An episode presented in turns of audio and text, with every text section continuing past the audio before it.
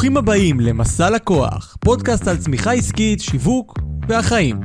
אנחנו נדבר על כל מה שקשור לצמיחה עסקית, מודלים עסקיים, פרסום, מכירות ושיווק, וניתן לכם כלים שיעזרו לעסק שלכם להצליח, ובגדול.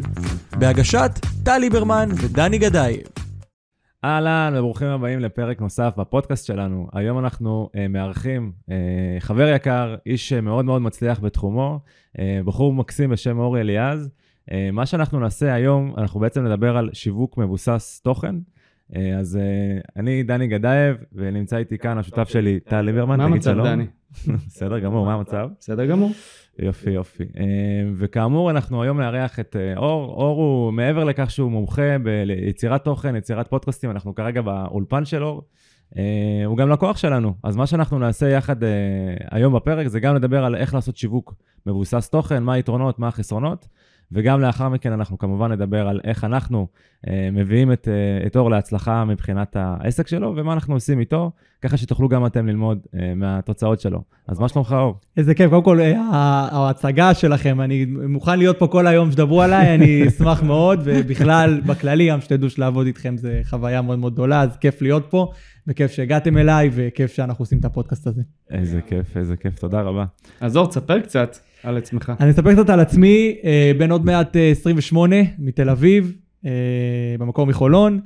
אה, מאז שאני זוכר את עצמי, התעניינתי בתקשורת ובטלוויזיה וכאלה, בגיל 12 הייתה הופעה ראשונה שלי בטלוויזיה, ומאוד מאוד זה משהו שככה חיידק שהייתי מכור עליו, כל הילדות הייתי בורח מבית ספר לכמה צילומים פה, כמה צילומים שם, כל מיני סדרות בער- בערוצי ילדים וכאלה. אה, עד הצבא, ואחרי הצבא באמת נכנסתי לערוץ 10, דאז הייתי, התחלתי כעורך תוכן בדיגיטל, משם התקדמתי, הפכתי להיות מנהל הסושיאל של חדשות אה, 10, ניהלתי את העמודים של לונדון וקירשנבאום ורפי רשף, ממש עבדתי ככה והיה מאוד מאוד כיף, והתקדמתי שם, הייתה לי גם פינת טכנולוגיה אצל אה, גיא זוהר ביום שהיה.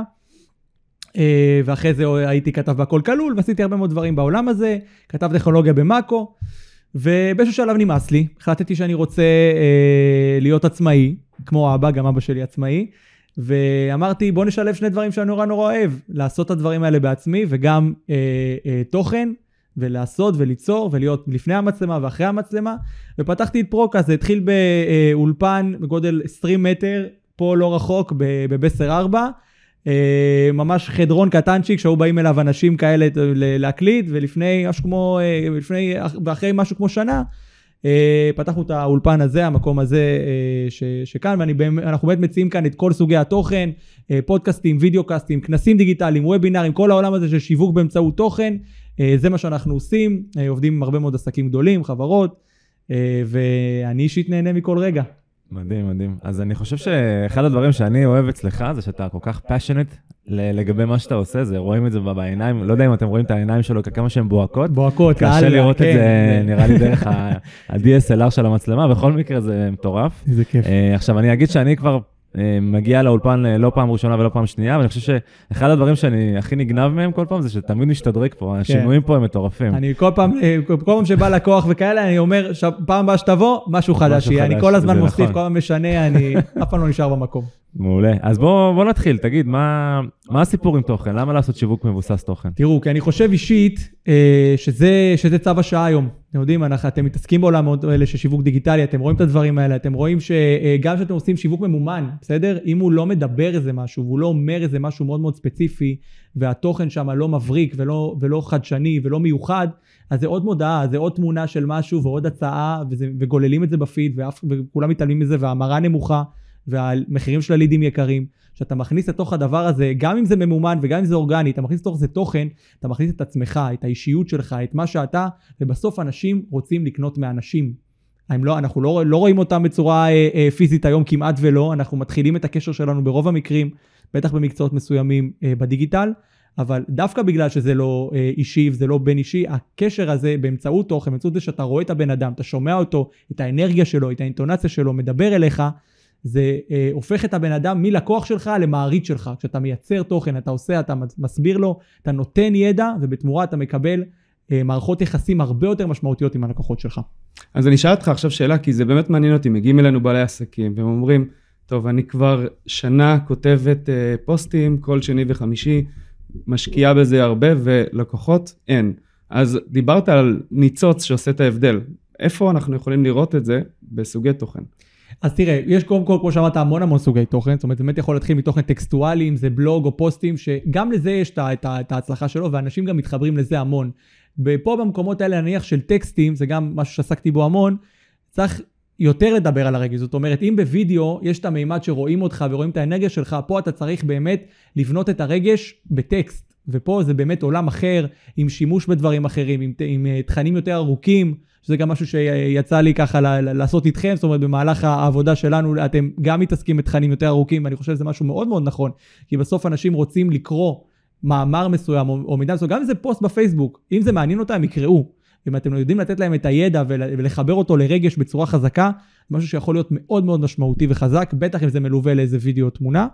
ובסוגי תוכן אחרים, בווידאו, אה, אה, בפודקאסטים, בוובינארים, כל, כל עולם התוכן הזה, אז באמת אה, יש חשיבות לרגש, אבל גם הידע הזה שאתה מעביר, התוכן שאתה מעביר בסוף עוזר לך, עוזר לאנשים מאוד להתחבר אליך, כי אם אותי נורא נורא מעניין משהו, ואתה מסביר לי איך עושים את זה, אז אתה גם מייצר את, ה, את האוטוריטה שאתה, זאת אומרת, זה הופך אותך ל, למבין בתחום, למומחה בתחום, וברגע שאני צריך את השירות הזה, כי לא תמיד בטוח שאני יכול לעשות את הדברים טוב כמוך, אז אני אדע למי לבוא, אליך.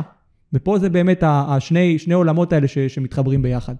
אז, אז זה מאוד מתחבר למשהו שאני מסתכל על זה ב, ב, בסוף בעולם המכירות, עסקה תיסגר רק כאשר יש יחסי אמון בין הלקוח לבין מי שמוכר לו. ותוכן שמבוסס על איזשהו ידע מקצועי, אוטוריטה, וכל המילים הגדולות האלה, אבל בסוף בקצה אנחנו יודעים שהבן אדם יודע מה הוא עושה, כי הוא אה, לימד אותי, אני, אני למדתי ממנו משהו, אז אני גם מרגיש הרבה יותר בנוח לרכוש או לקנות ממנו את השירות או את המוצר הזה, כי אני סומך עליו, יש לי יחסי אמון שכבר בניתי איתו, כי כבר למדתי ממנו וכולי. אה, אולי בהמשך הוובינר גם אני אדבר על כמה וובינרים, ש... בהמשך הפודקאסט, סליחה, אני אדבר על כמה וובינרים שאני אה, עושה, ו... ופשוט להסביר על איך זה משפיע ברמה הפסיכולוגית על תהליך המכירה, על תהליך הרכישה של הלקוח, את השירותים שלנו, כי בסופו של דבר זה באמת, uh, התוכן שאנחנו יודעים לייצר הוא, הוא לדעתי זהב, uh, יש בזה הרבה חסרונות גם, תכף נדבר גם עליהם, אבל הוא זהב. אחד החסרונות, אני חושב, הבולטים שטל uh, אמר הרגע, במיוחד להרבה נותני שירותים בתחילת דרכם, זה שאין להם תנועה. כלומר, אין להם, הם כותבים, אולי מייצרים סרטונים והכול, אבל אין להם מי שיקרא את זה, אין להם מי שיאזין, אין להם מי שישמע את מה שהם אומרים בכלל. זה בדיוק זה, כי החשיפה האורגנית שהייתה ב-2018, אתה מעלה פוסט, יש לך הצעה שהיא בסדר, והרבה זוגות עיניים רואים את זה. היום אתה מעלה פוסט בעמוד עסקי, האחוזים מהקהילה שכבר יש לך שרואים את זה, היא ממש ממש ממש אחוזים קטנים. נכון, פה צריך אבל באמת לדעת, זאת אומרת, גם לקחת את התוכן הטוב הזה, שאנחנו נדבר גם על איך עושים תוכן טוב וכולי בהמשך, אבל גם לדעת מה לעשות איתו, שזה גם משהו מאוד מאוד חשוב. אז נניח בתחום הזה, אתה פשוט צריך להבין את הפלטפורמה שאתה נמצא בה. לדוגמה, בוא נגיד על פייסבוק, שתי מילים, כי זה בינינו עדיין הפלטפורמה היום, למרות שהיא אולי לא הכי חזקה מבחינת מספרים וכולי, אבל עדיין פלטפורמת השיווק אולי החשובה, נאמר, בטח בקהלים מסוימים. אז אם, אם אתה מבין שאת הפוסט שלך, נניח, אתה לא תשים היום בעמוד עסקי, כי עמוד עסקי מקבל היום אפס חשיפה, בטח שמדובר בפוסט שהוא לא ממומן, אלא סתם אני רוצה לכתוב איזה פוסט, ואתה במקום זה תחפש קבוצה שהתחום הזה רלוונטי אליה.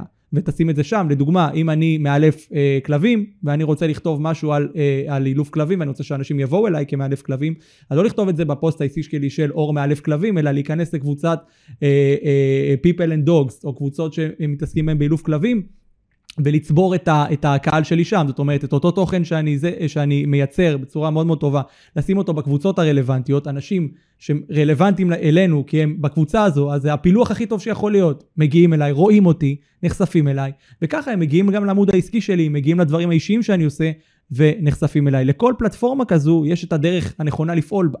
אז אם אנחנו לוקחים את הידע שלנו בתוכן ועושים אותו באופן קבוע ושמים אותו במקומות הנכונים, שולחים אותו נכון החוצה, אז חד משמעית, אחרי כמות משמעותית של זמן, זאת אומרת כמה חודשים של עבודה, אנחנו נתחיל כבר לראות תנועה, ו- ויש לי לא מעט uh, סיפורי, uh, סיפורים כאלה, לקוחות שלי, עליי, ש- ש- שככה עבדנו והגענו לתוצאות משמעותיות ככה.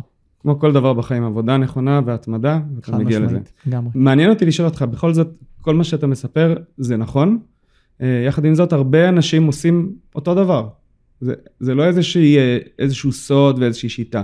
אז מה יכול לעשות לי בתור בעל עסק, ששומע עכשיו את הפודקאסט הזה, את ההבדל? לדעת שהפוסט שאני אעלה יהיה בו מספיק, אמרת רגש וערך, בשביל שבאמת תהיה לי עבודה בסוף. תראה, העניין פה הוא באמת להביא את עצמך. בסדר? זה, זה החד משמעית הדבר הכי חשוב לדעתי. זאת אומרת, אה, אנשים בסוף מחפשים אותנטיות.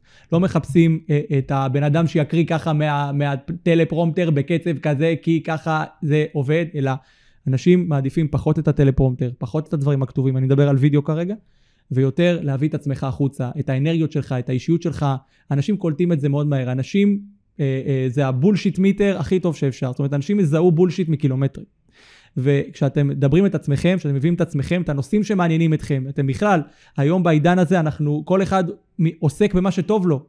אני לא היום אה, אה, הרבה פחות נאמר שכירים בחברה כזאת או אחרת, וגם כשאנחנו שכירים אנחנו בוחרים את החברות אחרת היום. לפי הרגש, וגם כשאנחנו עצמאים, אנחנו עושים בדיוק את מה שטוב לנו. אנחנו באים לתחום מסוים כי טוב לנו, אז הדבר הזה צריך להשתקף גם בתוכן שלכם. זאת אומרת, ברגע שאתם מביאים את עצמכם ואתם מראים לעולם כמה אתם עושים טוב לעצמכם, וכמה אתם יכולים לעשות טוב לאחרים, אנשים קולטים את זה ויודעים לעבוד איתכם. אז חד משמעית, הטיפ הראשון זה, תעשו את זה אותנטי ככל האפשר, דברו את עצמכם, אל תראו מה זה עשה ותעשו כמוהו, אל תראו מה הוא עשה, ההפך. תביאו את עצמכם, תמחקו את כל מה שזה. אני לפעמים אומר לאנשים שיש לי לקוחות שבאים אליי ואומרים לי, לא עשיתי פודקאסט אף פעם. אמרתי לו, מצוין, אל תשמע גם, אל תקשיב, אל תקשיב לפודקאסטים, לא טוב. כי אתה תקשיב לפודקאסט הזה ואתה תגיד, אה, הוא מדבר בצורה כזאת, אז אני אדבר ככה. או אני אדבר, אה, הוא עושה משהו טוב, אז אני אקח. לא, תביא את עצמך, תהיה אותנטי. זה חד משמעית מה שעובד. מעולה, אני חושב שגם אחד העקרונות, בנוסף לכך שצריך להיות אותנטי וכולי, זה גם לייצר תוכן שמעניין את הקהל. כאילו, הרבה אנשים לא עושים את הדבר הבנאלי ביותר שצריך אולי לעשות, זה לייצר סקר. ולשאול את הקהל, מה אתם רוצים לשמוע? מה מעניין אתכם באמת? מסכים איתך, אבל זה לפעמים גם קצת מעצור יכול להיות הדבר הזה, כי לפעמים אני יכול להגיד, אוקיי, אז, אז, אז זה, לא, זה, אני, זה לא מספיק מעניין את הקהל לדעתי, אפילו לי יש מעצורים כאלה. אני אגיד לך מה אפשר. לעשות, אם לא סקר. אתה יכול להיכנס, נניח אתה, אני חוזר לדוגמה שלך, מאלף כלבים, אז אתה יכול להיכנס ל, ל, לקבוצות המובילות, ולהסתכל מה הפוסטים שיצרו הכי הרבה engagement, על, על מה הכי הגיבו, על מה הכי אה, אה, דיברו, מה, מה כאילו הנושאים המרכזיים, ש, ועליהם לייצר את התוכן, כי זה מה שמעניין את הקהל. כלומר, בסוף הרבה אנשים, אני, אני, יש לי איזה חבר בפייסבוק שיש לי מלא אנשים שכזה מוסיפים אותי, ואני מאשר אותם. ו... אמיתיים, לא בוטים? לא, נראה לי, אני מקווה. בכל אופן, אז הוא, אז הוא ניסה לייצר לעצמו איזשהו אתגר שהוא מעלה סרטונים כל יום. אז הוא העלה איזה 50 סרטונים, אמרתי, טוב, בוא, בוא נראה מה, מה, אחד הסרטונים, זה סרטון 37. הבן אדם הכי משעמם בארץ, אין לו, באמת, כאילו, אף אחד לא מגיב, אף אחד לא. וכאילו זה, אני אומר, אוקיי, חבל, היית יכול לקחת את מה שאתה מנסה לייצר, נראה לי הוא כזה סוג של life coach, לא יודע, משהו כזה.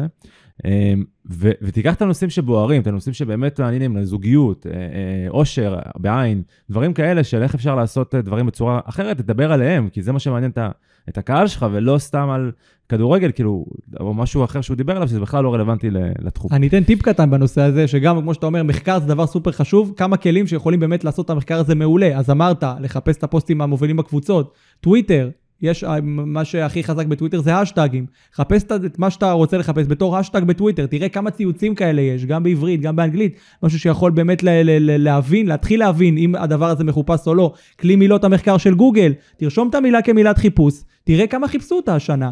יכול להיות שתמצא פה משהו, יכול להיות שתראה שחיפשו את מה שאתה הכי חושב 20 פעמים בשנה שלמה, אז ברור שזה לא מעניין אף אחד. אבל אם חיפשו את זה 200 אלף פעמים ומיליון פעמים, אז הנה יש לך פה משהו שיכול להיות מאוד רלוונטי. אז המחקר, כלי המחקר האלה שיש לנו, אם זה החיפוש בפייסבוק, אם זה החיפוש בטוויטר, אם זה גוגל, זה משהו שיכול לעזור לנו מאוד למוקד את התוכן שלנו. מעולה, מעולה. אגב, אני אגיד ככה בהערת אגב, שאם אתם אה, שומעים את האור כרגע ואומרים, רגע, איך אני עושה את זה, איך אני תכלס ניגש לכלי מילות המפתח של גוגל או. חיפוש אשטגים בטוויטר, אז תרשמו לנו בתגובות, ואנחנו נשמח לעשות לכם איזושהי הדרכה מוקלטת, מצולמת בצילום מסך, ונראה לכם מה מכסים את זה. בכללי, תהיו איתנו, דברו איתנו אם אתם צריכים עזרה בעניינים האלה. אחד הדברים גם שדיברנו מקודם, אור, נראה לי טל הזכיר את זה ככה בהערת אגב, שלא לכולם זה בא באופן טבעי, כלומר לא לכולם כמוך, אני, אני נגיד, לא, לא, לי זה לא בא באופן טבעי לכתוב, משהו שטל יכול לעשות ברבע שעה בכתיבת קופי וטקסטים, לי לוקח ליטרלי משהו כמו שלוש שעות, אני לא מגזים אפילו, שלוש שעות. ומצד שני בתחום של הפודקאסטים, זאת אומרת זה הפוך אצלכם, כל אחד יש את הפורטה שלו, זה גם חשוב. זה גם העניין של לעשות לעצמך, מאוד קל לי לכתוב תוכן ללקוח, לכתוב מודעה, לכתוב... טקסט פרסומי, אבל שת, ברגע שאתה עושה את זה לעצמך, כמו שאתה אומר, יכול לקחת לך הרבה זמן. זהו, אז אני חושב שגם, כאילו, אני לא חושב שזה קשור רק לזה שזה לעצמי, כי אני קצת שונה מזה בקטע הזה ממך. אני כן, אבל לוקח לי המון זמן לכתוב, כאילו, לשבת ולכתוב זה אתגר מבחינתי. אז uh, אני כותב ספר, לא, לא יודע אם אתה מכיר, אם אתה יודע, אבל אני כבר שנה כותב, כאילו. גם הוא צריך לצאת טוב. אני מקווה שזה יצא, אחי, קודם כל שיצא, עזוב את. הטוב. אבל זה לוקח לי המון המון זמן. עכשיו, אני חושב שאחד הכלים שאנחנו אה, צריכים גם להגיד אותם, אין מה לעשות. בסוף גם להביא אנשי מקצוע זה משהו שצריך לעשות. אם אנחנו לא יודעים לייצר תוכן בצורה אה, איכותית וטובה, תשלמו כסף למישהו שכן יודע לעשות את זה. אתם תביאו את התוכן שלכם, ומישהו ייקח, ילעס וירק את זה על טקסטים, סרטונים או משהו אה, שיעזור לכם להגיע לשם. אה, זה רעיון טוב, אבל גם, שוב, אני חושב שדווקא מה שאמרתם פה זה, זה מאוד מאוד מייצג. זאת אומרת, לכל אחד יש את הפלטפורמה שטובה לו. אם לך נוח לכתוב, תכתוב. אם לך נוח להקליט ולעשות פודקאסטים ווידאו וסרטונים, תעשה את זה. כאילו, לא חייבים לעשות הכל. זה עוד דבר חשוב. אי אפשר גם לעשות הכל פיזית. היה לי, אה, יש לי פודקאסט בשם איך עושים פודקאסט. והבאתי את דרור גלוברמן, שיש לו פודקאסט, אה, הוא גם עיתונאי בקשת וכולי, ויש לו פודקאסט מאוד מאוד חזק בתחום הטק, בזמן שעבדתם קוראים לו, אחד החזקים בארץ, ושאלתי אותו, תגיד לי, הוא נמצא הרי בעולם הזה של העיתונות מתחילת שנות האלפיים, פחות או יותר, אפילו לפני. אז אתה יודע, הוא עבר גם את כל הגלגולים, ואני אומר לו, תגיד לי, יש לך גם טיק טוק, גם אה, פייסבוק, גם אינסטגרם, גם זה, איך אפשר לתחזק את כל זה? הוא אומר לי, אי אפשר. אי אפשר. חייבים, אבל לא תמיד אני יכול, תמיד אני, לפעמים הטיקטוק שלי, אני חו- חודש לא מעלה פוסט, ולפעמים הפייסבוק שלי, כאילו, זה ברור שאי אפשר לעשות הכל ביחד. אפשר להתמקד במשהו, אפשר להחליט שעושים אה, פה קצת יותר ושם קצת פחות, אבל בסוף תבחרו את מה שאתם, שנוח לכם, שאתם מרגישים בו בבית, שכיף לכם לעשות אותו. ואני אוהב לעבוד עם planner, כאילו, אתם יודעים שיש לכם החודש לעשות משהו לעסק, אתם צריכים שיעלה פוסט אה, פעם בשלושה ימים, ארבעה ימים, תכינו אותם מראש, תעשו לכם יום אחד, שאתם יושבים רק על זה, תכתבו את הפוסט, תכתבו פוסט, תשתו קפה, תכתבו פוסט, תצאו למשהו, כאילו תעשו, תרעננו את זה, סוף היום, יש לכם פוסטים, מתזמנים אותם, ונגמר העסק. זה אגב אחד הדברים. הייחודיים שאתה עושה, אני חושב. המכונת תוכן הזאת. נכון. מה אנחנו עושים בעצם? אנחנו... רוצה לספר אתה? כן, אז אה, זה באמת אה, אחד מהשירותים שאני מציע פה, אה, אם אתם בעלי עסקים ורוצים לעשות לכם משהו שלא צריכו לעבוד בו, זאת אומרת, אין לכם הרבה זמן, אתם יודעים שאתם צריכים לייצר תוכן לעסק, אז אנחנו עושים פגישת קריאייטיב פעם בחודש, מדברים על התכנים, כותבים גם קצת את הסרטונים, את התסריטים, את מה שאנחנו רוצים לדבר עליהם, מגיעים אליי לאולפן ליום אחד, מצלמים הכל, ואז הולכים לנוח. מפה, אני והצוות שלי עושים את העבודה, אנחנו עורכים הכל, אה, אה, אה, כותבים טקסטים מסודרים, מקבלים את הסושיאל שלכם, את, את הפרטים של הפייסבוק, האינסטגרם, הלינקדין והכל, מעלים הכל בצורה מסודרת עם טקסטים, כמובן אחרי אישור, ואז מאותו רגע אה, הספינה שטה בעצמה, טייס אוטומטי, וכל התכנים שלכם מועלים. למעשה, בחמש שעות עבודה שלכם, שהיא שעת הייעוץ הראשונית שלנו בזום אה, בתחילת החודש, יום הצילום עצמו, ולאחר מכן הכל שט, אז זה, זה, זה, לא חייבים לבוא אליי בשביל לעשות את זה, אתם יכולים לעשות את זה בעצמכם, להחליט שאתם עושים יום אחד של כתיבת טקסטים, יום אחד של צילום, לתת עריכה, לערוך בעצמכם, ובאמת לבנות לכם את זה בפעם אחת, אני חושב שזה יכול מאוד uh, להקל. שזה מדהים, כי זה גם, זה סוגר לך פודקאסט, נכון? נכון. תוכן אה, בעצם אודיו, זה סוגר, סוגר לך יוטיוב, אתה יכול להשתמש בזה אחרי זה לסושיאל, אה, אתה יכול לשים את זה בבלוג שלך, זה בעצם המכונה, נכון? לגמרי, אפשר ליצור מאותו, מאותו תוכן הרבה דברים, כי אנחנו עושים בין השאר גם פודקאסט מצולם, כמו שאנחנו עושים כאן, זאת אומרת, גם אודיו שאנחנו מעלים לספוטיפיי, אפל וכולי, גם אה, וידאו ארוך שיכול לעלות אה, נניח ליוטיוב או לפייסבוק, פלטפורמות שקצת יותר מקבלות, ואפשר לחתוך מאותו אה, פודקאסט מצולם, טיזרים קצרים של דקה, אה, חצי דקה, שתי דקות, כל פלטפורמה ומה שמתאים לה. ואפשר לשים אותם בעוד אה, אה, עוד פלטפורמות, עוד מקומות, עוד סרטון פייסבוק על איזה נושא מסוים, עם פוסט יפה, אינסטגרם, טיק טוק, כמו שבטח נדבר, אז זה מייצר לנו הרבה מאוד תוכן במעט מאוד זמן עבודה. מדהים. אני רוצה שאני אקח את השיחה רגע, ל- נראה לי שהרבה אנשים שואלים את עצמם, אוקיי, מה ההחזר השקעה? בסוף, הקצה, אני מייצר תוכן, אני מייצר סרטונים, מייצר אה, טקסטים, מייצר פודקאסטים, וובינארים, אה, בלוגים, תוכן אה, מפה עד הודעה חדשה. איפה, איפה אני, מה ההחזר השקעה? יש החזר השקעה בדברים האלה? אני- זה מה שאני מניח שהרבה שואלים. אז זהו, זאת? שאלה מאוד חמקמקה, גם צריך לומר. כי את ההחזר השקעה זה לא רואים מיד, זה לא שאתה משלם X היום ומקבל X אה, כפול 4 מחר. זה ממש לא ככה. זו עבודה מאוד מאוד קשה, מאוד סיזיפית, הרבה שעות של עבודה, הרבה שעות של עריכה, לשבת מול המחשב, לחסוך, להזיז, בטח אם אתה עושה הכל בעצמך, את כל השרשרת. גם את הכתיבה, הצילום, העריכה והכל. אבל מה שאתה מרוויח מזה זה כמה דברים. דבר ראשון, אתה מרוויח מזה משהו הרבה יותר אה, אה, לטווח ארוך, הרבה יותר עוצמתי, כי אתה לא מרוויח רק אה, בן אדם שיקנה ממך מוצר, אתה מרוויח מערכת יחסים עם בן אדם. זאת אומרת, זה שבן אדם נניח אה, שמע אותך 20-30 פרקים של פודקאסט, יכול להגיד לך על פודקאסט שלי, אישית. אומר לך שיש אנשים היום ששמעו את הפרקים של הפודקאסט, שעשיתי סך הכל 15 באחד מהפודקאסטים, ואומרים לי, תשמע, אני מכיר אותך כבר. אני כאילו זה, מדברים איתי, כאילו מתחילים איתי מאמצע השיחה, לא מתחילים מההתחלה. הם יודעים כבר מי אני ומה אני, ואיפה למדתי, ואיזה דברים עשיתי, ועם מי עבדתי, הם יודעים הכל. אז מתחילים את השיחה מהאמצע. אז זה כבר, זה, אנשים מכירים אותך, כשאנשים מכירים אותך הרבה יותר קל להם לקנות ממך. זה דבר אחד. דבר שני זה יצירת האוטוריטה הזאת. ברגע שאתה מתעסק בתחום העסק שלך בפודקאסט, אז יש לך קבלות, יש לך זה, אתה מגיש הפודקאסט, אוקיי? זאת אומרת, יש לך את, ה, את, ה, את הגושפנקה הזאת, החותמת הזאת, שאתה עושה משהו ואתה לא רק עושה אותו for a living, אתה גם יודע להרצות עליו, אתה יודע לדבר עליו, אתה יודע להדריך עליו. זה משהו שמאוד מאוד מרשים ומאוד מאוד עוזר ברכישה, וגם זה פותח לנו דלת לעוד שירותים. זאת אומרת, אם אני היום עושה משהו, מחר אני גם יכול למכור קורס דיגיטלי עליו. מחר אני יכול לעשות הרצאות עליו, אם אני, זאת אומרת, יש לי תחום כזה שאני נורא טוב בו. כלומר, מה שאור, אה, אני מאוד מתחבר למה שאתה אומר, אה, ואני וטל, כל הזמן יש לנו גם שיחות על זה עם הלקוחות שלנו, של אה, מתי לראות את התוצאות ו- וטקטיקה למול אסטרטגיה, כי בסוף, לדעתי, וכמובן ש- שזה נושא מאוד רחב ושאלה חמקמקה באמת, אבל לדעתי יש, במיוחד בעסקים שבתחילת דרכם, יש uh, היגיון בכך שלא רואים מזה פירות בתקופה, בתקופה הקצרה. כאילו, לפעמים לוקח חצי שנה עד שאתה בונה משהו, ואתה רואה מזה איזושהי תוצאה, איזשהו פרי. Uh, במיוחד אם אין לכם uh, תנועה. כלומר, אם לבן אדם כבר יש לו קהילה גדולה, יש לו עוקבים, אז הוא מייצר איזשהו תוכן, גם אם זה תוכן שהוא שונה ממה שהוא ייצר עד היום, כביכול תוכן חדש, עדיין יש לו כבר תנועה, אנשים אה, נחשפים לזה כי כבר הוא בנה לעצמו עוקבים. אבל עסק שהוא בתחילת דרכו, אין לו הרבה עוקבים, והוא מנסה להגיע לשם, אז לפעמים לוקח באמת המון המון זמן. אה, אני זוכר את עצמי ב-2000 וסוף 17, תחילת 18, הייתי מייצר המון המון תוכן, המון דברים בחינם, רק כדי שיהיה לי את התנועה הזאת, את הקהילה הזאת שיעקבו אחריי, וזה לקח לי חודשים של אה, לראות... אני בהתחלה הייתי משלם.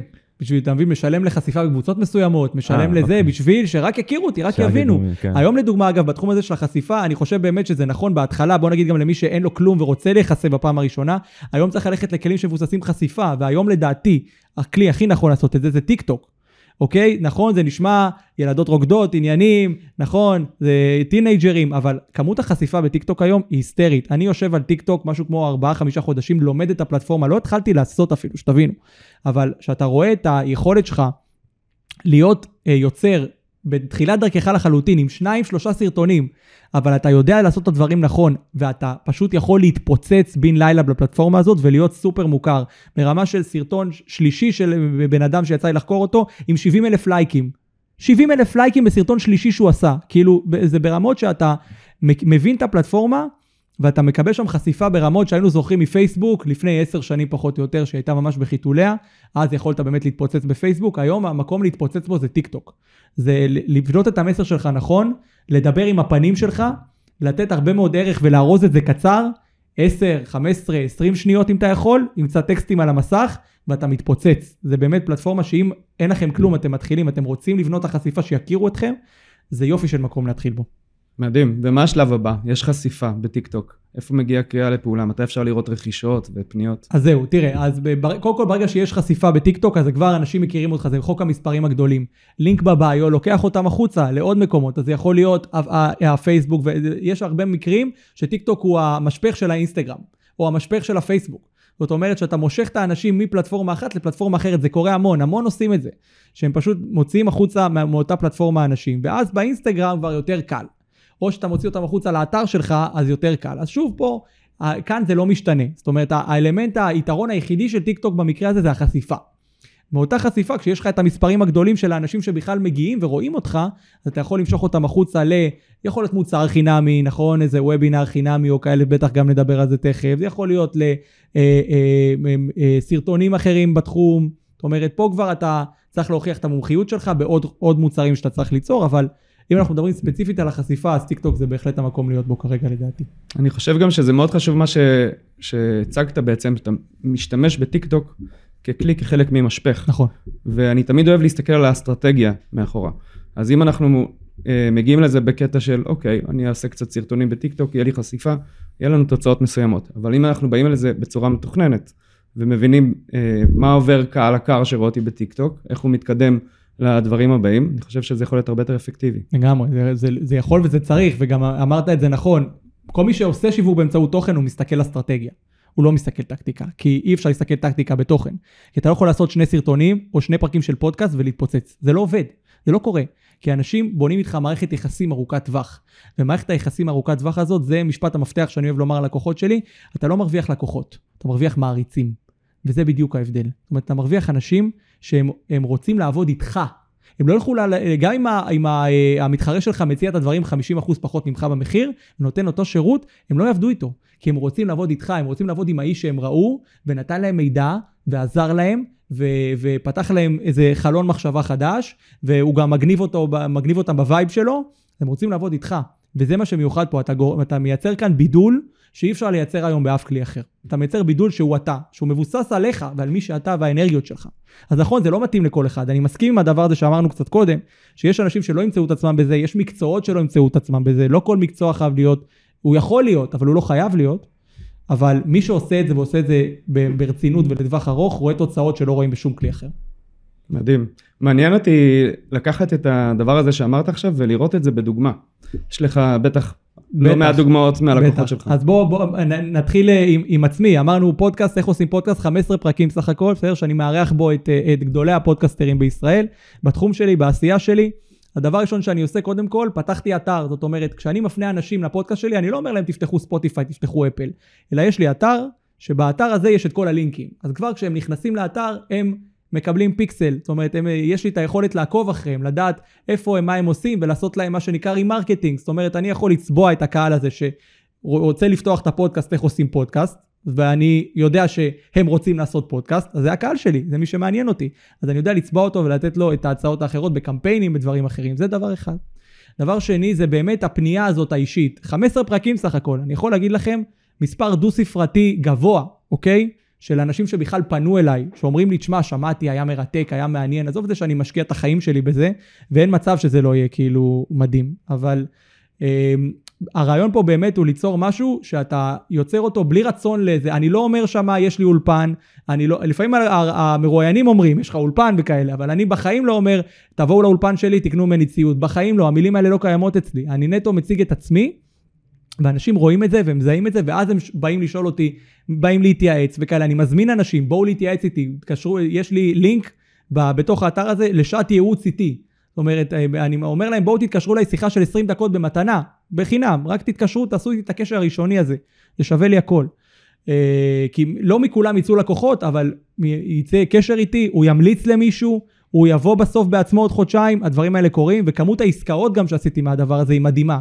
זו דוגמה שלי האישית הפרטית, בואו נעזוב אותה בצד, בואו ניקח קצת לקוחות שלי. יש לי שני לקוחות, אה, מתעסקים בתחום הטיפול, בסדר? יש להם אה, אה, מטפלים באנשים בכל מיני שיטות. והם עשו פודקאסט שניהם ביחד, שניהם גם סוג של קולגות, נאמר שותפים למקצוע, עשו פודקאסט והם מראיינים מדי פעם קולגה אחר למקצוע שלהם, זאת אומרת, ואז אנשים אומרים, למה אני מראיין קולגה? זאת אומרת, אני קצת מוריד מעצמי, לא? אם אני מביא מישהו שעושה איתי את אותו דבר, אני נותן לו איזה במה, אני מקדם אותו. ההפך, זה מראה כמה אתם מקצוענים, שאתם יכולים להביא מישהו כזה והכל טוב. גם אתם נחשפים לקהל שלו, זה עוד דבר. אז אבל זה הייתה הערת ביניים. נחזור, עשו כבר משהו כמו 20 פרקים. הם אומרים לי, הכמות של האנשים שהגיעו אלינו מהפודקאסט, ששמעו אותנו, שמעו את הדברים שלנו, מהקהלים של אותם קולגות ש, שהם אספו ב, ב, בדרך, מהאנשים ש, שנוצרו להם, היא מטורפת, וגם הם עושים אירועים מבוססים על הפודקאסט, זאת אומרת, כבר הפודקאסט הפך אצלהם לסוג של מקור הכנסה. הם מצליחים להביא אנשים לסדנאות, להרצאות, לדברים שהם עושים מתוך הפודקאסט. עוד סיפור נחמד, אה, אה, שתי נשים שמתעסקות בתחום הבריאות, אוקיי, עושים אצלי גם, אה, אני עובד איתם על הפודקאסט שלהם, ויום אחד אני פותח את, ה, את, ה, את הספוטיפיי, יש את המקום של האנליטיקות של המידע, ואני רואה 20 אלף האזנות. עכשיו, זה מספרים של פודקאסט שעושה 8-9 פרקים, זה מספרים לא, לא קיימים כמעט. יש לי, יש לי פודקאסטים כאלה, אבל מעטים מאוד. ואני אומר, איך, איך הצלחתם להגיע לכזה מספר של האזנות? הם אומרים לי, תקשיב, התחילו להזמין אותנו להרצאות בעקבות הפודקאסט הזה, וכל פעם שאנחנו באים להרצאה, אני אומרת, יש לי פודקאסט, תקשיבו. וככה זה נצבר ונצבר ונצבר והגיע למספרים מטורפים. אז כאילו זה דברים שמזינים את עצמם. הבניית אוטוריטה שלך, בסוף גם מביאה אותך להישגים מדהימים שלא היית חושב שאתה מגיע אליהם. יש אנשים שעושים את העסק שלהם ואומרים, מה, אני יכול להרצות? אני מסוגל לדבר מול קהל? כן, אתה מסוגל, והדבר הזה מוכיח להם את זה, והם מצליחים לעשות הרבה מאוד דברים ולמכור את עצמם בצורה מדהימה, וגם להזין אחד את השני. אתה בהרצאה, אתה מספר ל-200 איש שיש לך פודקאסט, הם מאזינים, הם מספרים לחברים. זאת אומרת, זה איזשהו גלגל כזה שמניע את עצמו, וברגע שאתה מניע את הגלגל הזה, מתחיל אותו, קורים דברים מדהימים, פשוט ככה. מעולה. אני חושב שיש פה כמה, קודם כל רואים שזה עובד, כאילו אני גם אה, רואה את זה על עצמי ועל תוכן שאני מייצר, ובטווח הארוך זה קונה אנשים בצורה משוגעת, כאילו אני מאוד מתחבר למה שאתה מאמין בו, שזה אתה לא מייצר לקוחות, אתה מייצר אה, קהל מעריצים, זה אה, לגמרי לגמרי אני מרגיש את זה. אני כן רוצה שנייה לחזור אולי לנקודה, אבל שחשובה, כאילו משהו שניסיתי לדבר עליו וקצת ברח לנו. מעבר ל- לכך שזה מייצר תוכן איכותי, אני חושב שאחד הכלים או אחד ה... אני אגיד את זה הפוך, אחד הכאבים של הרבה אנשים ששומעים אותנו זה שהם אין להם, הם מייצ... ניסו לייצר תוכן, אבל לא היה להם אנשים שראו או צפו או שמעו את מה שהם ניסו לייצר. כלומר, הם התאכזבו מכך שהם עבדו, התאמצו, ירקו דם בשביל לייצר משהו איכותי, שבאמת איכותי, אבל מה, אנשים לא אה, נחשפו לזה. כלומר, לא, לא נוצר איזשהו כדור שלג של תנועה לתוך אותו, אה, לתוך אותו תוכן. אה, ולאותם אנשים אני אומר, יש עוד כלי שהוא לא הכי כיפי להשתמש בו, כי זה כואב בכיס, אבל זה קמפיינים. פשוט לייצר אה, אה, קמפיין, ככה אתם נחשפים, אולי אה, לא לכל החיים, אבל בתור התחלה בכל אופן. נחשפים ליותר אנשים, ליותר קהל, אנשים רואים אתכם כי אתם שילמתם כסף כמו פרסומת, כדי שיחשפו אליכם. אני זוכר בזמנו שגם אנשים, שיש יש להם פודקאסט מאוד אה, מוביל, עומרי כספי כאלה, אה, איתן עזריה, אתה יודע, אנשים שהם אה, באמת אה, היום, לדעתי, הם בין המובילים בארץ, נכון. אה, שהם עשו ספונסר, אני ראיתי מודעות שלהם בפייסבוק, כלומר גם הגדולים התחילו הרבה גם- פעמים ככה. זה שילוב קטלני ממומן ותוכן, קטלני, פשוט ככה, כי אתה לא רק אה, שאתה מופיע להם, מככב בפיד של אנשים, אתה גם מביא להם תוכן וערך, וזה משהו שלא קיים במודעות. אתה יודע, מודעות, אתם שוב בעולם הזה, אתם רואים תמונה, מחיר מבצע, 300 שקל, זה המודעות היום. ואתה קופץ להם בפיד, אתה בא עם תוכן, עם עניין, עם משהו, זה קטלני, זה פשוט קטלני. אז זה, אז זה, זה קיצור משהו שאני מאוד uh, ממליץ למישהו שהוא שומע אותנו ואומר, וואי, הם כל כך צודקים, אבל אין לי מושג איך להביא לזה קהל, כבר ניסיתי, עשיתי ולא הצלחתי, תפעילו על זה קמפיין, uh, לבד או עם חברה, זה כמובן uh, עדיף, כי, כי זה מייצר תנועה. עדיף עם מקצוענים כמוכם, אבל. אני תאמינו לי אחזק שעדיף. את מה שאתה אומר, כי אתה יודע, אני חושב על העולם של היום, העולם הדיגיטלי, בסדר? אבל תסתכל 20 שנה אחורה, אנשים היו פותחים עסק, כל עסק, הם היו יודעים שיש להם השקעה, נכון? מביאים 200 אלף, 300 אלף שקל, אם זה עסק פיזי, אה, מסעדות וכאלה, ברור שהרבה יותר. היום בעולם הדיגיטלי, אז אנחנו איזשהו חלום שאוקיי, אני אעשה קצת, יבוא לי הרבה תנועה, בדיוק. ואז אני אטוס לתאילנד ואני אהיה נווד דיגיטלי בצורה הקיצונית, אבל אה, צריך להבין גם היום שעסק זה השקעה. אנחנו רוצים למשוך אלינו תשומת לב, כולם רוצים סביבנו, זה עולם תחרותי. אין דבר כזה הכנסה פסיבית. כל פעם שאני רואה את שתי המילים האלה, הכנסה פסיבית, אני מתעצבן אוטומט. זה משהו, לא יאומן הדבר הזה. כמות האנשים שמבטיחים היום הכנסה פסיבית, בטח בעסקים, אתה יודע, מילא אם אתה איזה זכיין של איזה משהו, בסדר.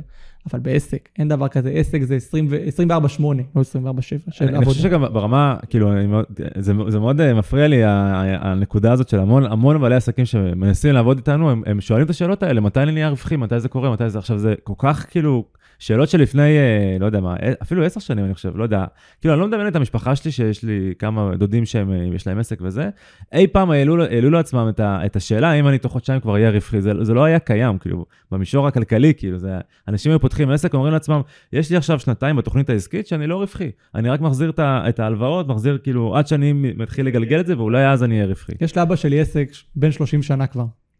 וכאילו תמיד הייתי איתו, ליוויתי, אבל אף פעם לא הבנתי את המספרים האלה באמת עד שפתחתי ועשיתי את זה בעצמי.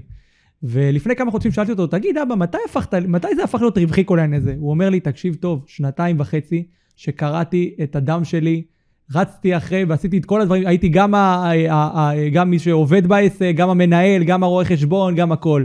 שנתיים וחצי שלא ישנתי כמעט, ורק אז התחלתי לראות מזה פירות. אז, וזה חד משמעית נכון היום, בטח נכון בעולם שבו יש הרבה יותר בעלי עסקים, עולם פוסט קורונה, שאנשים הרבה יותר מרשים לעצמם להיות עצמאים ולצאת מה, מהעולם הזה של, ה, של ה, הריצה אחרי המשכורת החודשית. לכן אה, צריך אורך רוח, צריך סבלנות, צריך כיסים עמוקים לפחות בהתחלה, כן. וצריך לעבוד נכון. וצריך אה, הרבה סבלנות, ולא. ל, ולא לצפות להכנסה פסיבית. אה, אין פסיבית, אין, גם לא אחרי 50 שנה. אין פסיבית, לא קיים, תוציאו פסיבית מהעסק. אין. טוב, יש עכשיו כל מיני סוגים של אה, תוכן. אני רגע, אה, זה, יש לנו בלוגים, פודקאסטים, יוטיוב, אה, סרטונים, סטורי, רילס, טיק טוק, וובינארים, קורסים דיגיטליים, נכון. מדריכי PDF, ספר, בקיצור, כמה כיף, כמה כיף. המון המון תוכן. אני. אשמח שכן, אני כתבתי את זה כדי לא, לא לשכוח, אני כן אשמח שנעשה איזשהו, אה, אני אשאל את השאלה ככה, מה סוג התוכן, כמובן שזו שאלה ענקית, כי יש ים בסוגים של תוכן, אבל בוא אז היא תהיה ארוכה, אני ננסה הולך. לחפור, דני, תתכונן. יאללה, סגור. אז מה סוגי התוכן שהכי מתאימים לכל אה, אה, סוגי העסקים? אוקיי, אז בואו נדבר ככה. קודם כל, אמ, יש, בוא, בוא נחלק את זה בצורה כזאת. כל העולם הזה של הדרכה, אוקיי? זאת אומרת, מדריכי PDF שאמרת, ספר, אה, אה, קורס דיגיטלי, כל העולם הזה של לקחת תוכן וללמד אותו, זה באמת מתאים לאנשים שהם בשלב קצת יותר מתקדם בעסק שלהם, או אנשים שזה המקצוע שלהם. זאת אומרת, לדוגמה, אה, אה, יועצי משכנתאות, אוקיי? כל העולם הזה של ייעוץ, כל העולם הזה של אה, אה, אה, אה, להדריך.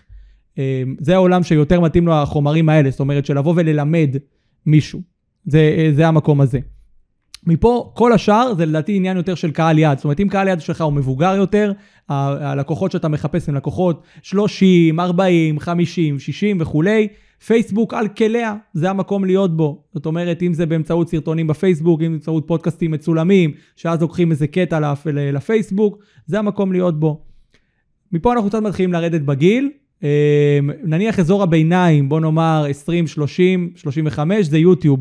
יוטיוב זה כלי מדהים, כי יוטיוב, אם אתה מייצר בו תוכן שהוא מה שנקרא evergreen, כלומר אין לו חשיבות של זמן, אז זה, זה, זה משהו שאתה יכול אה, להמשיך ליהנות ממנו מפירות ורווחים באופן פסיבי, כן? אני אה, שונא את המילה הזאת, אבל אה, יש לי סתם דוגמה, איזשהו ערוץ שלא ממש השקעתי בו ביוטיוב, אני יכול להגיד לך שעד היום יש לי סאבים וכניסות וזה, ואנשים רואים את התוכן כל הזמן ומגיבים, והעליתי איזה 20 סרטונים לפני שנתיים, בסדר? ומאז הד- הדבר הזה עוד חי וקיים, אז זה... הדבר היחיד שמעצבן אותי ביוטיוב זה שהם שמים לך את התאריך מתי זה עלה. כן.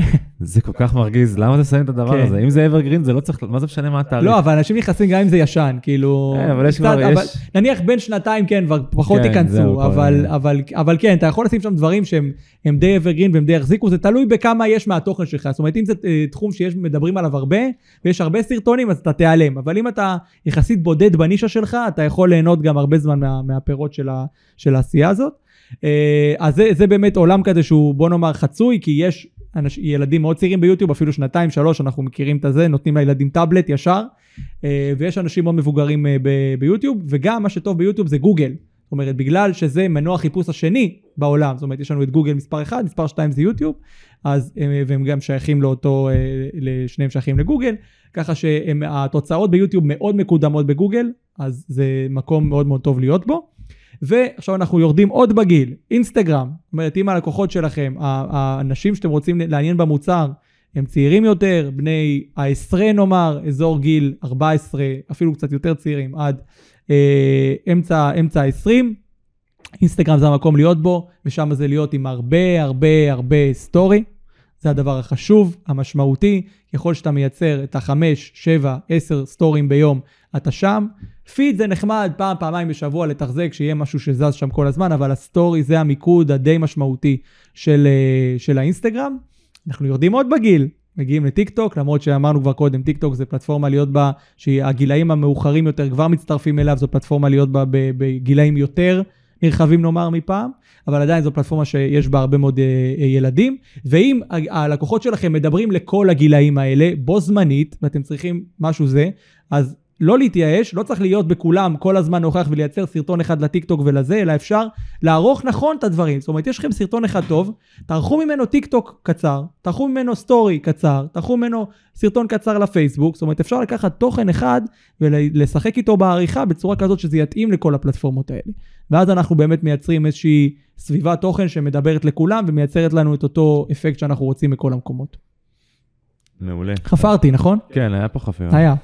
הרגשתי קצת. אבל, אבל אה, לא, זה, אני חושב שזה, אתה יודע, ניתחת את זה לדעתי גם אה, בצורה מעניינת בגלל הגילאים. זאת אומרת, בסוף, אה, אתה יודע, כשאנחנו מסתכלים על מהלכים אסטרטגיים, אתה באמת קהל היעד, האבטר, מי הלקוח שאותו אנחנו, אליו אנחנו משווקים או פונים, זה, זה נקודה סופר חשובה. אה, אני רוצה שניקח איזה זום אין על, על נושא, לדעתי גם זה נושא שאנחנו נעשה עליו פרק בנפרד, כי זה עולם ומלואו, על עולם הוובינארים והדרכות הדרכות, אה, דיגיטליות. מאז הקורונה, האמת שבמקרה הספציפי שלי גם לפני, אבל מאז הקורונה זה התעצם אה, בצורה משמעותית. אני כל חודש עושה איזה שלוש, ארבע הדרכות, בין שתיים לארבע, בוא נגיד ככה, בדרך הזום. זום וכל מיני דברים. מעולות גם אם יורשה לי, בתור אחד שמשתתף בהם ככה לפעמים. תנק יו, תנק יו. אז, אה, אז אני חושב ש... תראה, אני דיברנו על זה מקודם, בסוף אני מגיע מעולם הפיננסים והמכירות, פחות מעולם השיווק, טל אה, יותר אה, מעולם השיווק, אבל בסוף כשבן אדם מגיע, צופה, יושב איתי בהדרכה, אה, גם אם הוא לא מכיר אותי, אגב, גם אם אני פיל קמפיין ווובינר של אנשים של, שמה שנקרא קהל קר, מגיע להדרכה שלי ושעה וחצי הוא איתי, ואני בעצם מלמד אותו משהו, בסוף גם מציע לו איזושהי הצעה עסקית, והוא מתעניין בהצעה הזאת, זה מבחינתי הדבר שהכי מוכיח לי כמה שוובינרים זה כלי סופר סופר חזק, אגב, לא מתאים לכולם, אבל למי שכן מתאים זה סופר סופר חזק, אה, שלוקח זמן עד שמפצחים אותו, אה, לצערי, במיוחד בקטע השיווקי, אבל ברגע שזה מפוצח, המהלך השיווקי ואז גם המכירה של הוובינר עצמו, זה פשוט נהיה קסם. כלומר, נהיה שם אה, מכונה של כסף, אני אוהב לקרוא לזה. שוב, זו עבודה קשה, זה לא בא ברגל, זה גם צריך לעבוד בזה כדי שזה יקרה. יש לך גם את הוובינרים המוקלטים. זהו, אז, אז אה, אני חושב שוובינארים בהרבה מובנים זה מאוד דומה למה שאתה עושה בפודקאסטים, בגלל זה רציתי לדבר על זה, כי אני לא עשיתי את זה עד היום יותר מדי, אבל אפשר גם אז לעשות בדיוק את מה שאתה עושה פה. כלומר, אם אתה לוקח היום אה, יום צילום ו- ומשם אנחנו לוקחים קטעים, אה, סרטוני תדמית עם כתוביות או בלי כתוביות או whatever, ומייצרים מזה גם אודיו, גם... אז אני חושב שגם בוובינרים אפשר לעשות בדיוק את אותו דבר, ולא, ולא עשינו, כאילו אני לא עשיתי את זה בכל אופן. אה, תמיד יש משהו שלא עשינו בתחום הזה של התוכן, נכון. תמיד יש עוד מה לעשות, תמיד, תמיד. אין לזה סוף. אבל כן. באמת מעניין אותי, טל, סליחה שאני הופך למראיין פה לרגע, אבל מעניין אותי באמת איך מוכרים את הדבר הזה, כאילו איך אה, גורמים לבן אדם לשבת, להגיד לו עכשיו ביום רביעי בשמונה בערב, אתה תשב שעה וחצי ותראה אותי. איך עושים את זה? כמו שמוכרים כל דבר. אתה מבין עם מי אתה מדבר, אתה מבין מה הוא רוצה להשיג, למה הוא רוצה להשיג את זה, מה עם הכאבים שלו. אפיון מלא של אה, מה שנקרא האבטר, ומבין את זה באמת. ואז... זה הרבה יותר קשה אבל, לא? מה זאת אומרת? כאילו, כי אתה יודע, שוב, אם אני עושה עכשיו פודקאסט, אז אני יכול לשמוע, אפשר לשמוע אותי מתי שבא לי, אני יכול שתיים בלילה, אה, שש בבוקר, התוכן קיים, הוא נמצא, אני לוחץ פליי, זה עובד. פה אתה צריך ממש להושיב את הבן אדם על הכיסא, לנתק אותו מכל החיים שלו. אני, אני אומר את זה כי, כי אה, עשיתי כמה וובינארים, היו כמה מאוד מוצלחים, היו כמה קצת פחות, אבל בכל מקרה, המרחק הזה של בין האנשים שנרשמו ואמרו, אוקיי, אני אהיה ואני אשים בזה לאנשים שהגיעו באמת, הוא מאוד מאוד גדול. כי קשה, קשה לשים בן אדם עכשיו על כיסא ולהגיד לו, שמע, אתה שעה וחצי יושב ורואה אותי. באוניברסיטה כשלמדתי זה היה קשה, עכשיו בסוף פה עם הזום, כי לא יכולתי לעשות זה כמעט. אז איך אתה גורם לבן אדם עוד, עוד לרצות באופן וולונטרי לעניין של מכירה לעשות את זה? אז תראה, אה, כמו כל דבר יש לזה הרבה תשובות, בסדר? יש הרבה טקטיקות, דברים קטנים שאתה יכול לעשות בשביל להעלות את אחוזי ההגעה לוובינר. אנחנו מדברים, אה, בדרך כלל אנחנו מגיעים לאחוזי הגעה של אה, אזור 50 אחוז. אה, בתעשייה לדעתי מדברים על ממוצעים של 20-30, אז אפשר, אתה מבין שאפשר לשפר ואפשר לעשות יותר טוב. אבל בבסיס, שוב, זה אסטרטגיה. מה הקהל באמת רוצה להשיג? רוצה דוגמה? אה, מנסה לחשוב על הוובינר הכי טוב ש... שקידמנו. הכי טוב איזה מובן? מחיר ליד? הוא מדבר על נוכחות. נוכחות? שאנשים היו, שישבו על הכיסא שעה וחצי, שמעו מישהו מדבר על המוצר שלו. אז לך הוובינרים שלנו, אה, תראה, יש לנו היום, לדעתי רק איזה שלוש או ארבע לקוחות שאנחנו עושים להם אה, קמפיינים של וובינרים. נכון. אה, יש לנו עכשיו לקוחה בתחום זוגיות, שזה תחום נכון. מאוד מאוד תחרותי, אבל גם מאוד מאוד חם, מה שנקרא. מרצנו לוובינר לפני שבוע בערך, נוכחות של 70 אחוז בערך. אתה מבין שזה חריג. כמעט נתתם משהו שלא נותנים במקום אחר? לנו, יש לנו פיצוח אה, מטורף, לאיך להביא, איך לגרום לאנשים להגיע לוובינרים. אנחנו עושים תהליך, אה, זה קצת סודות... אה, בוא נשאיר את הטקטיקות. אה, כן, סודות, שאני פחות רוצה לחשוף, אבל, בכללי יש לנו איזושהי שיטה שדייקנו אותה, בעיקר אגב התגלחנו את זה על עצמנו, קודם לפני שהצאנו את זה ללקוחות, כדי לוודא שזה עובד, אבל זה עובד גורף לכבר, לא יודע, הרבה לקוחות, 10-15 לקוחות שעשינו את זה עליהם, וזה עבד מעולה.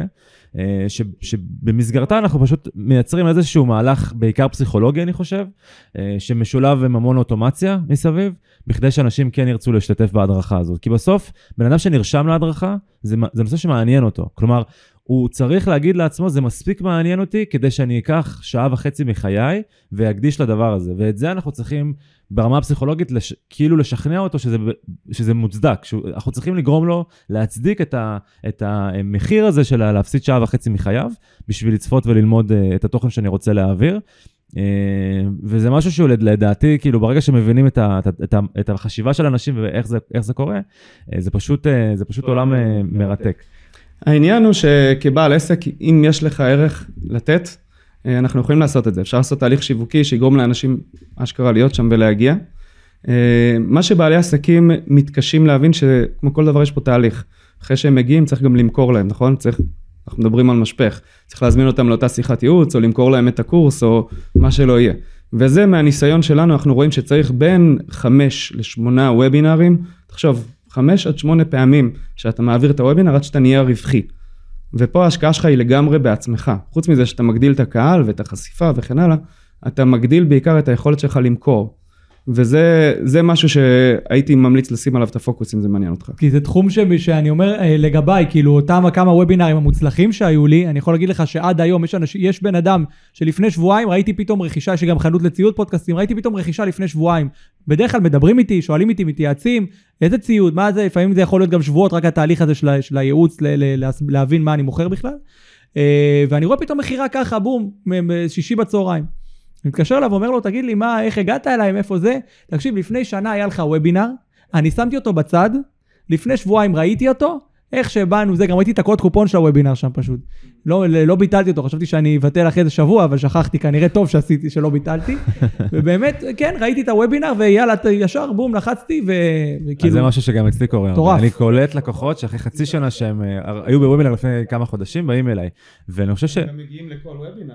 יש, אה, כן, חזרתיות. הם, הם, הם, גם, אגב, הרבה פעמים זו אותה הדרכה, והם באים עוד פעם ועוד פעם. אבל זה נושא אחר. אני חושב שאחד הכלים, ל, ל, לדעתי, שבאמת אה, טל אמר ככה בדרך אגב, לא, לא בדיוק כלי, אבל אחד הדברים שצריך לחשוב עליהם ולדבר עליהם, שאנחנו, נגיד שאנחנו עושים קמפיינים כדי להביא אה, לידים, אנשים שצופים בהדרכה, השיווק בדרך כלל לא הבעיה. כלומר, בדרך כלל, בדרך כלל, הלידים מגיעים במחירים זולים, הכל טוב, כאילו הם גם מגיעים, אחוז ההגעה מאוד גבוה בגלל השיטה שפיתחנו. גבוה ביחס לתעשייה, בסדר? 50 אחוז, לא יודע מי שעושה וובינרים, אבל 50 אחוז זה המון. כן, אבל, אבל אה, אחר כך, ברגע שכבר ההדרכה התחילה, מה שנקרא, עשו פליי, פה מתחיל בדרך כלל החלק שהעסקים דופקים את עצמם, בעלי עסקים דופקים את עצמם, במרכאות, בגלל שהם חסרי ניסיון, אה, ולכן גם זה לוקח זמן עד שנהיים רווחיים בעניין הזה. שוב, זה גם לא גורף, כאילו, כן היה לנו לקוחות שהיה להם החזר השקעה, אבל זה פשוט לוקח זמן עד שאתה נהיה מאוד מאוד אה, רווחי בעניין הזה. אה, וברגע שזה כן אבל נתפס, ברגע שזה כן עובד, ומדייקים את, ה, את, ה, את האופטימיזציה של, של הוובינר עצמו, זה, זה גם מוצר שהוא לדעתי evergreen, במובן הזה שאתה יכול לייצר את אותה הדרכה פחות או יותר, עם קצת דיוקים כל הזמן לשפר, אבל פחות או יותר אותו תוכן, לקהל אה, אולי קצת שונה. וזה כל פעם עובד ומייצר את אותן תוצאות בצורה רפיטטיבית, וזה מדהים בעיניי, העניין הזה. זה ערוץ שיווק מדהים, ברגע שאתה משתלט עליו, הרבה בעלי עסקים זונחים את הדברים האחרים.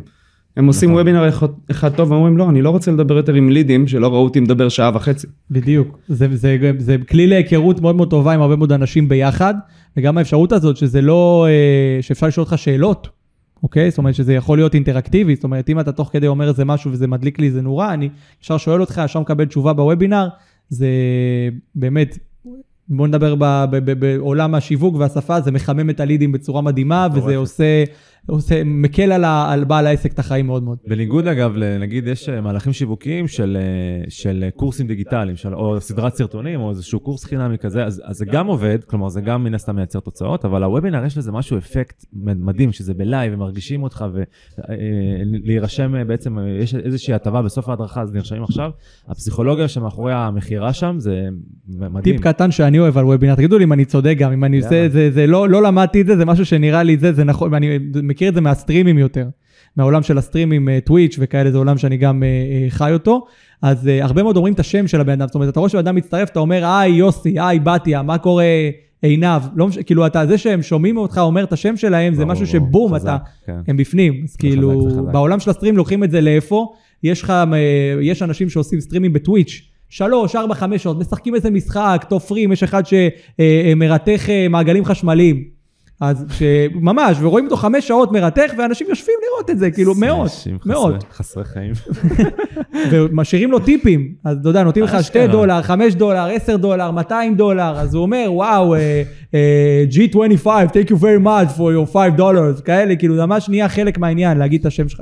אז אני חושב שזה משהו שמאוד אה, עוזר לחיבור הזה, לרפורט באנגלית, לקשר. נכון, נכון. ה... זה, זה גם, אה, כאילו, זה, זה בדיוק העניין הזה, שזה לייב, כן. מרגישים אותך, רואים, זה שידור כאילו אה, חי ולא משהו מוקלט כזה שאני יכול להריץ. אנחנו גם מנהלים דיונים בתוך החברה, האם לעשות את המהלכים של הקלטה של וובינרים מוקלטים, כמו קורסים דיגיטליים כזה, רק אנחנו, מן הסתם, השיח הוא האם הפסיכולוגיה מסביב זה היא תעבוד, לא תעבוד. יתרונות כאילו- וחסרונות, כמו כל כן, דבר, כן. כמו כל דבר, כן, כן. זה הופך להיות אה, נטפליקס, אתה יכול לפתוח את זה מתי שאתה רוצה, on demand, מצד. שני אתה מאבד את הקשר הזה, שזה המנוע החזק לדעתי של וובינר. נכון. עוד משהו שוובינרים אה, אה, מייצרים זה בעצם נכס דיגיטלי, כלומר אנחנו הרבה פעמים רוצים לייצר איזשהו אה, תוכן, אבל גם להשתמש בו לאחר מכן. אז אני הרבה וובינרים ש- שאני עשיתי בעבר, שאגב הם מאוד מקצועיים, כלומר זה לא איזה וובינר שחמש דקות ערך ואז הוא רק מוכר, אלא ממש הדרכה רצינית ומקצועית. אני מעלה את זה בפורטל, יש לי את הפורטל של הקורסים הדיגיטליים הגדול בישראל, של תחומים פיננסיים, ואני מעלה את זה כתוכן שאני מוכר אותו, לא באלפי שקלים, אבל 300 שקל, 200 שקל, משהו שכאילו בן אדם גם אה, אה, כאילו יהיה מוכן לשלם, וגם אנשים נכנסים, רוכשים, כאילו זה קורה ככה בצורה, בצורה מגניבה. זה גם קורה עם פודקאסטים, זה בדיוק אותו דבר שאני עושה, לוקחים את אותו שעה של פודקאסט, כמו שאנחנו עושים עכשיו, ולוקחים שתי דקות מזה לפייסבוק, שתי דקות, דקה לשיווק. מזה, לא, אני מדבר על לאינסטגרם. מכירות. גם על מכירות. אני מוכר את זה. גם על מכירות, אה, גם אה, למכור את הזה, אוקיי, כן, מגניב. כלומר, גם ברמה השיווקית כמובן שאתה יכול להשתמש. אגב, אנחנו לא עושים את זה מספיק, אני אומר את זה לעצמי, כבר כתבתי לעצמי כמה דברים הנה, שצריך זה טוב, לעשות. הערות, גם אתם, מי ששומע את זה, בעלי עסקים, לכתוב הערות מהפרק הזה ולעשות, נכון. הכי חשוב. לגמרי. אבל מה שאנחנו כן עושים שעוזר לנו בגלל שהוובינרים הם בעלי ערך אה, אם אתה נמצא נגיד בתהליך מכירה עם לקוח נכון. אתה יכול לשלוח לו ואנחנו מדברים על איך למכור בוובינרים אתה יכול לשלוח לו את ההדרכה המוקלטת שעשינו על זה וזה מאוד מוערך. נכון, אז, אז אנחנו באופן כללי, אה, תוכן זה, אתה יודע, משהו שאפשר להשתמש בו ברמת השיווק, אבל אנחנו משתמשים בו גם ברמת ההשכלה, כי הערך, הערך, ערך זה מילה שכבר מצוצה, אבל הידע, ההשכלה שאני מעביר, שאנחנו מעבירים בהדרכות שלנו, הן מאוד מאוד איכותיות, ולכן אני משתמש בזה גם בתהליך המכירה. לקוח שנכנס, אה, רוצה להיכנס אלינו, נגיד העברתי אה, וובינר ליועצים פיננסיים על איך לעשות שיווק, כלומר, מה השיטה שבה אנחנו עובדים, ומה אני ממליץ לעשות לאנשים שהם לא רוצים דיגיטל, כלומר, לא רוצים אה, קמפיינים, סליחה, או שהם בתחילת דרכם, או שהם לא בתחילת דרכם, ומה הכי נכון עבורם. ולקוח שבתהליך אה, בתהליך אה, כניסה לחברה, או שהוא שוקל, אני אומר לו, תקשיב, קח תצפה בזה. והרבה פעמים זה מה שגם עוזר לי לסגור את העסקה, כי בן אדם יושב, צופה, לומד, אתה משכיל אותו. מכיר אותך, מכיר הוא אותך, מכיר בדיוק. אותך, אתה לא זר עבורו. זה, אתה נכון. יודע, גם אומרים את זה בדייטים, שאתה אתה- אתה צריך כמה דייטים בשביל אה, להגיע למערכת יחסים, כי באמת נכון. צריך להכיר את הבן אדם כמה פעמים, אז זה משהו יש שהוא גם אגב לגמרי... מחקרים סביב העניין הזה, כן. צריך איזה 14 אינטראקציות עד שהוא נכון לקנות ממך. בסוף זה הכל עניין של אמון לא משנה איך אתה מסתכל נכון. עליו שיווק מכירות על כל פנים, הנקודה שאני אולי רוצה רגע לה- לה- להמחיש, מעבר לדברים אה, החשובים האלה, זה גם שזה משרת אותי גם ברמת השירות. כי לקוח נכנס לחברה, הוא מקבל הדרכות מוקלטות. אה, אתה נכנסת, אתה קיבלת הדרכות מוקלטות. ועוד הדרכות שאני מקליט כרגע, כבר נוצר לי, אה, לא יודע מה, זה עשר כבר הדרכות, שאני, כל לקוח שנכנס, הוא מקבל ממני מייל ברוך הבא, של כל מה שאנחנו עושים, כל חודש יש לנו הדרכות. ואנחנו שולחים להם את זה כ- כחבילת הצטרפות, וזה מטורף, כי הלקוח, קודם כל הוא מצטרף, הוא מקבל פתאום ערימות של ידע שהוא לא למד בשום מקום אחר, ודברים שלנו, וואלה, מאות אלפי שקלים בזבזנו כדי להגיע לדיוק ולשיטות האלה, ו- וזה מבחינתו משהו שהוא valuable בצורה מטורפת. זה נקודה מדהימה שאני חייב להתעכב עליה, כי אתה יודע, הרבה פעמים אנחנו עובדים גם בעולם שלכם של השיווק, אתם עובדים על להביא את הלקוח. מה קורה אחרי זה? זה העניין, שאנשים לא מבינים שאנחנו רוצים, גם בעולם הזה של תוכן, גם באופן כללי כעסקים לדעתי, לייצר מערכות יחסים. לא רוצים לייצר זבנג וגמרנו. אני לא רוצה שהוא יקנה ממני את ההדרכה של ה-200 שקל ויעלם. אני לא רוצה שהוא יעשה אצלי, אתה יודע מה, אפילו חבילה של עשרה פרקים ויעלם. אני רוצה שהוא יעשה 50, אני רוצה שהוא יעשה 100. רוצה שהוא יבוא לפה להרבה זמן. אז באמת הדבר הזה שאתם עושים, וה- והדרך הזאת זה גם, התוכן הזה בקיצור, לא, יכול, לא חייב להיות רק ל, אה, ללקוחות החדשים שלכם, אני חושב שגם לייצר תוכן ועניין וערך גם ללקוחות הקיימים ולעניין אותם ולהגיד להם, היי, יש לנו תוכן, רוצים ללמוד משהו חדש, רוצים להשתפר, רוצים לעשות את התהליך שלכם איתי יותר טוב, והנה אני מייצר לכם את זה, אני חושב שזה סופר משמעותי, זה יכול לחזק מאוד את מערכת היחסים שלכם עם הלקוח, ואני מאוד מאוד אהבתי שת- שאתם עשיתם את זה. וגם לקחתי קצת לעצמי ולמדתי ואני גם הולך לעשות כאלה הדרכות, אז, אה, אז תודה לכם גם על זה. מעולה. טוב, אני חושב שאפשר אה, לסיים להיום. כן, היה אה, פרק טוב. כן, אני אשמח, אבל אה, יש לך אולי משהו להוסיף? אה, יש לי מלא דברים אה, להגיד יש לי המון רעיונות לפודקאסטים נוספים לעשות עם יש אה, הרבה אור. פרקים פה לעשות אחרי. לגמרי. כן. תשמור לך כל, אה, משהו, תשמור יש לך... מ- משפטים שזרקת שבא לי לדבר איתך שעה וחצי. איזה כיף. בוא נעשה עוד, בוא נקבע לנו יום כזה, רק נשב לדבר אחי, נקליט מה שיצא ניקח. שיצא, יצא. כן, כמו. Get Back, ראיתם של הביטלס? זה סרט של תשע שעות שרואים אותם כאילו מקליטים את, ה, את האלבומים שלהם ואת ה, את ההופעה האחרונה שלהם. כאילו זה, זה תשע שעות שאתה רואה אותם מדברים, פשוט מדברים. זה כאילו זה נשמע משעמם, אבל אתה רואה את השיחות, אתה רואה את, אה, אותם, את, אה, כותבים את Let it be, ואתה רואה את פול מקארטי לא מכיר את המילים של Let it be, כאילו, כי הם הרי כותבים את זה. זה מטורף, סרט מדהים. אני, אני רוצה אבל אה, ככה ממש לסיכום לשאול אותך שאלה אחת. עכשיו, אתה יודע, אנשים שמעו אותנו, ראו אותנו ורוצים לשמוע מה, מה, איך, מה אני עושה עכשיו? כלומר, מה הפלטפורמה שהכי מתאימה למה שאני רוצה לייצר? דיברת על זה מקודם אה, בחפירה הקצרה שלך, אבל אני כן אשמח, אתה יודע, ברמת הנקודה, אני רוצה לדבר על שלוש פלטפורמות הכי מרכזיות, פייסבוק, אה, אה, אינסטגרם וגם דווקא טיק טוק, בוא נדבר גם על זה, כי אני פחות מרגיש בנוח שם. כי אני כבר אה, שיער אה, לבן ומאפיר לי, אה, אבל אני כן... ההפך, מצטרפים דווקא יותר, ועכשיו גם הבנתי שהצעירים מתחילים לעזוב את טיקטוק כבר לכל מיני פלטפורמות אחרות, שגם התחלתי לשמוע עליהן, זה גם נהיה, זאת אומרת, העניין הזה, העדר תמיד זז, אתה יודע, תמיד... אז הנה, בוא תעשה. בוא נגיד ככה, כן. קודם כל אני רוצה מבחינת הטכנית להגיד משהו לכולם, כי אומרים, אני צריך מצלמות, ואני צריך מיקרופונים ועניינים, והנה גם לי יש אולפן, וצריך לבוא לאולפן ועניינים, אני אומר לכם, אני אגיד את זה למצלמה, לא, אתם לא צריכים כלום, אתם צריכים נק מאלי אקספרס, ואת הטלפון שלכם, 20 דולר, זה מה שאתם צריכים, זה הכל, ויש לכם פודקאסט, יש לכם סרטון, יש לכם מה שאתם רוצים, אתם לא צריכים יותר מזה כלום. נחזור אליכם. נק זה מיקרופון. נק זה כן, מיקרופון קטן שמצמידים פה לחולצה, יכולים לקנות אותו, אלי אקספרס, גמרתם את הסיפור. אז לא לדאוג מהעניין הטכני, לא לדאוג מזה, עריכה מאוד מאוד קלה היום בתוכנות, לא בעיה. קודם כל, זה, הדבר, זה דבר ראשון שמאוד חשוב ומאוד מפחיד הרבה מאוד אנשים, איך אני בכלל ניגש לזה. מבחינת עשייה, אה, אה, פייסבוק, אוקיי? אנחנו מדברים על, שוב, עניין של קהלי יעד, פירטנו קודם מה קהל יעד, מה, מה עושים בו. אה, פייסבוק בעיקר לייצר לפיד תכנים טובים, אם זה פוסטים ארוכים של הרבה מאוד טקסט ואיזה תמונה ככה שלכם, או תמונה רלוונטית, בעיקר בפרופיל האישי, אוקיי? בפרופיל האישי מאוד מאוד חזק, העמוד העסקי, נכון, העמוד העסקי פחות חזק היום בפייסבוק, היום כבר יש סדנאות וקורסים על איך למכור בפרופיל האישי, אוקיי? זאת אומרת שהופכים את הפרופיל האישי למוקד המכירות ולא את העמוד העסקי. אה, סרטונים שאמרנו שרואים אתכם, מדברים, זה לא חייב להיות באולפן, זה נחמד שזה באולפן, זה מוסיף שזה באולפן, זה לא חייב. יכול להיות גם אתם מחזיקים את הטלפון ומדברים, הכל טוב. ובאמת לחפש את הקבוצות הרלוונטיות. שני הדברים שהכי חשובים זה פרופיל אישי וקבוצות. לחפש את הקבוצות הרלוונטיות אליכם, להגיב שם, להיות פעילים. אנשים שואלים שאלות בתחום המומחיות שלכם, תעזרו להם, תעזרו להם מכל הלב, בלי לבקש תמורה. חבר'ה, אתם לא יודעים כמה אנשים ולקוחות, אני שנה שלמה בעסק חייתי בלי לפרסם בשקל אחד. יודעים למה? כי הייתי פעיל באיזה שמונה קבוצות, וכל פעם שמישהו שאל שאלה על פודקאסטים או על תוכן או על ידע, אני הייתי הראשון לענות, כי הייתי עם נוטיפיקיישנס און, וכל פעם אני עונה ועונה מכל הלב, ועוזר, ואומר לאנשים, תתקשר אליי, שלח לי הודעה פרטית אם אתה מסתבך. ממש. ככה מייצרים אינטראקציות, ככה מייצרים אנשים. אז זה פייסבוק.